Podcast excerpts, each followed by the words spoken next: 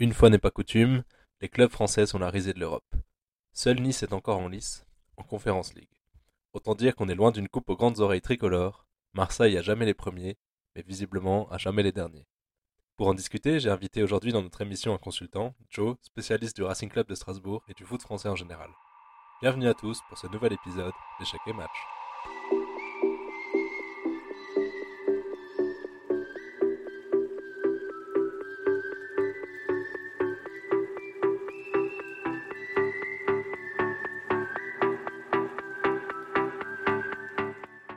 Petit rappel pour nos auditeurs, peut-être un peu moins assidus dans la sphère footballistique, le football européen consiste en trois compétitions auxquelles participent les clubs en fonction de leurs résultats dans leur championnat national, avec un nombre de places attribuées par pays en fonction des résultats en Coupe d'Europe. On parle de l'indice UEFA. Concrètement, ça veut dire que les championnats anglais, espagnols, allemands et italiens, qui sont les quatre premiers au classement, disposent chacun de sept places européennes, quatre qualifications directes en Ligue des Champions, deux en Europa League et une place pour le tour de qualification en Conference League. À la cinquième place, on retrouve notre cher Ligue 1, qui a deux places directes et une place de barrage pour la Ligue des Champions, deux places directes en Europa, en League et une place pour le tour de qualification en Conference League. Le coefficient ou indice UEFA est calculé sur cinq saisons. Donc c'est-à-dire qu'une mauvaise saison des clubs d'un championnat ne condamne pas tout, mais les échecs ne doivent pas trop se répéter. Or, permettez-moi de faire un rapide bilan comptable des dernières années. Euh, donc si on regarde sur les quatre dernières saisons, et au niveau de la Ligue 1, euh, en Ligue des Champions, on a le PSG qui a fait une finale, une demi-finale et deux huitièmes de finale. On a euh, l'Olympique lyonnais qui a fait une demi-finale, perdu face au Bayern. Et on a le LOSC qui a fait un huitième de finale. Sinon, c'est que des éliminations en poule, soit l'OM, le LOSC ou le Stade Rennais. En Europa League, donc en C3, euh, seul Monaco a joué un huitième de finale, sinon les clubs français échouent toujours en poule ou en barrage. Et en C4, donc en Conference League, l'OM a fait une demi-finale l'an dernier, perdu face au Feyenoord. Et là, on a encore Nice euh, qui est en, lice. Bref, c'est chaud. Surtout que le championnat néerlandais talonne euh, la Liga en termes de coefficient UEFA. Alors pourquoi? Pourquoi les clubs français n'y arrivent pas? J'ai déjà posé ces questions dans un, dans un épisode précédent à propos du Paris Saint-Germain, mais il reste le club qui rapporte le plus de points au coefficient français. J'accueille à présent notre consultant Joe pour débattre des raisons de cette incapacité française en Europe. Alors, est-ce que tu peux te présenter rapidement pour nos éditeurs, même s'ils t'ont entendu euh, dans le dernier épisode euh, à propos du Racing? Donc, euh, je m'appelle Joe, je suis passionné du foot français et du Racing Club de Strasbourg tout particulièrement. Fan, évidemment. Alors, il faut savoir déjà que, pour placer le contexte, que les clubs français, en Coupe d'Europe, on a une C2 donc une Coupe des Coupes remportée par le PSG en 96 et une seule Ligue des Champions remportée par l'OM en 93. C'est très long, il n'y en a pas beaucoup et euh, c'est même triste. Alors, euh, un des arguments que j'entends, c'est la Ligue 1 n'a pas le niveau. N'a pas le niveau des autres euh, championnats, n'a pas le niveau, les clubs de français n'ont pas le niveau des autres clubs. Pour moi, c'est un argument qui ne se tient pas.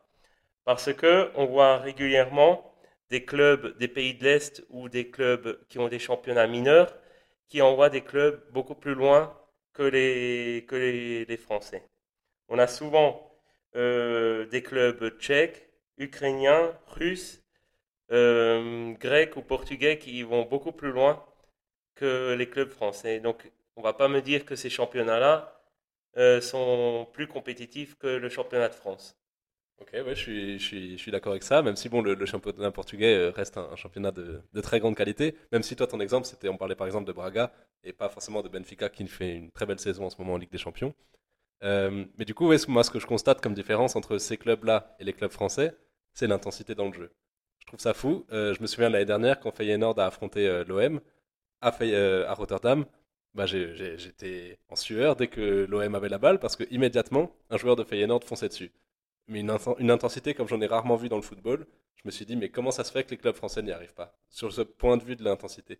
Alors peut-être que le jeu en France est peut-être moins axé sur, euh, sur cette dimension, et que l'arbitrage euh, français, donc l'arbitrage de Ligue 1, est peut-être trop haché. On a vu la polémique sur tous les cartons rouges qui étaient donnés euh, les dernières saisons. Donc voilà. alors là, je te rejoins, il y a clairement une différence d'intensité. il y a aussi pour moi une autre culture dans, dans, ces petits clubs qui arrivent à, faire des exploits et, à éliminer des clubs français. il y a la culture de la gagne que les clubs français n'ont pas. On a des clubs qui, jouent leur saison sur des matchs de, Coupe d'Europe euh, parce que ça euh, leur permet de, de se montrer et les joueurs sont donc beaucoup plus motivés. Et donc c'est cette culture de la gagne qu'on appelle la grinta. Euh, les clubs français ne l'ont pas.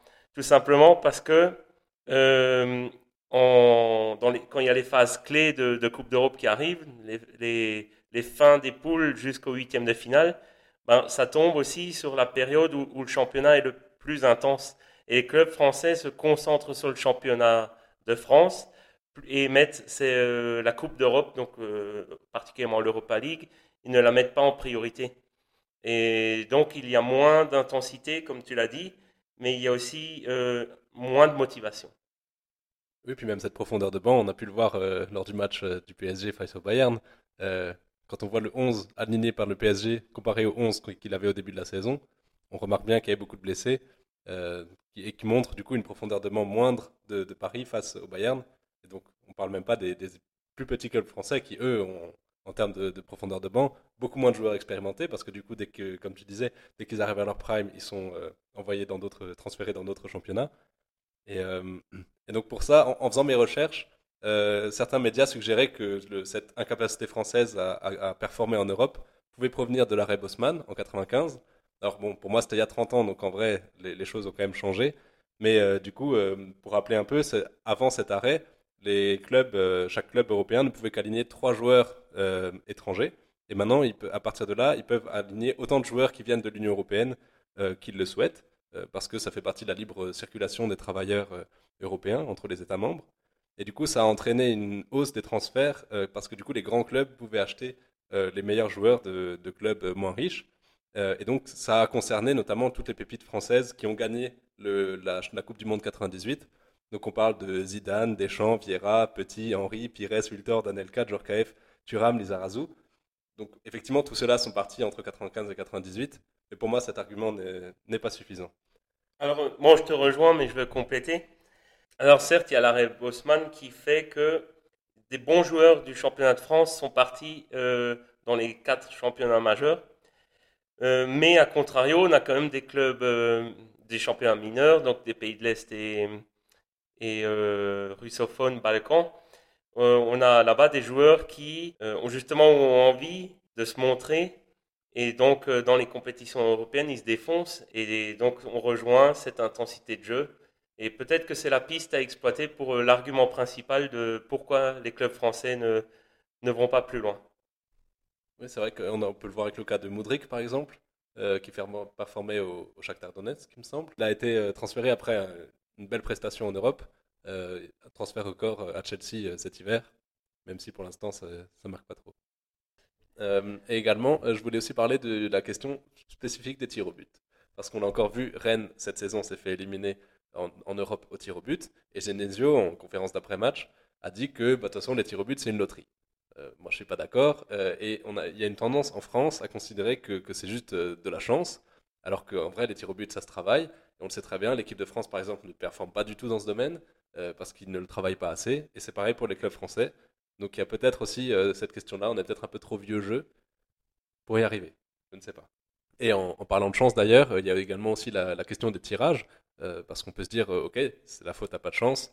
Le, PSG l'année dernière qui tombe contre le Real, cette année contre le Bayern, même si bon, cette année c'est un peu de leur faute, ils n'ont pas, pas fini premier de leur poule, ok, euh, mais même Nantes qui tombe sur la Juve, voilà, c'est quand même globalement pas de chance, mais ça peut aussi venir du fonctionnement des tirages eux-mêmes, euh, puisque les, un club ne peut pas tomber en huitième de finale contre un club de son championnat, donc tous les clubs anglais et espagnols sont dispatchés dans chaque groupe, enfin dans, euh, chaque tirage, et donc forcément ça laisse peu de chance, peu de choix différents pour les clubs français qui tombe rapidement quand même sur des gros morceaux.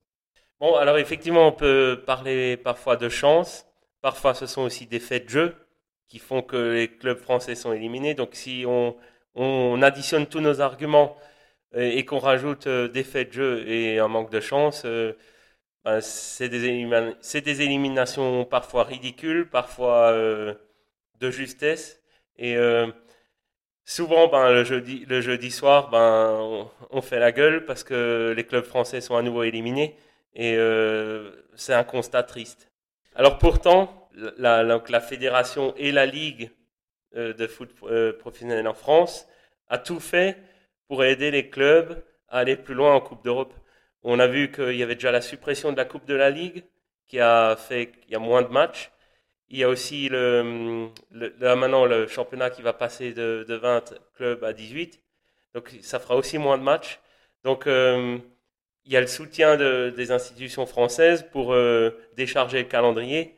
Et euh, pour l'instant, ça n'a pas payé avec la suppression de la Coupe de la Ligue. On verra ce que ça va donner avec avec euh, quelques journées de championnat au moins. Effectivement, j'avais pas pensé. On, espère qu'à partir de l'année prochaine, on pourra soulever plusieurs coupes euh, par an. Euh, mais donc, en vrai, il manque toujours quelque chose de difficilement tangible.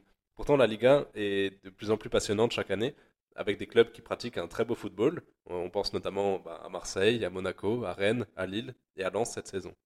Alors, autre argument, bon, ça c'est d'un point de vue personnel, mais je sais pas ce que, ce que tu en penses je pense aussi que le public y est pour beaucoup. On a des publics justement dans les championnats des pays de l'Est et dans les championnats des Balkans. Le public, il est à fond. Il est, euh, il se déplace en masse lors des déplacements. Euh, ils ont aussi des règles beaucoup plus souples. Et du coup, euh, il y a des déplacements à l'extérieur dans des véritables chaudrons où ça bouillonne. Et c'est difficile pour les clubs français de, jouer dans des ambiances telles. Et pareil, quand ils reçoivent à domicile, ce sont les supporters adverses qui viennent en masse. Malheureusement, du coup, il y a des provocations. Ça, fait aussi que des clubs français euh, jouent des matchs euh, à huis clos. Et du coup, on, perd l'avantage de, de, jouer des matchs à domicile. Et euh, ça devient très compliqué. Super, merci Joe. Merci pour tes arguments, ton analyse. Et merci à vous pour votre écoute. Euh, on se retrouve bientôt pour un nouvel épisode. Et d'ici là, prenez soin de vous et à très vite sur Échec et Match.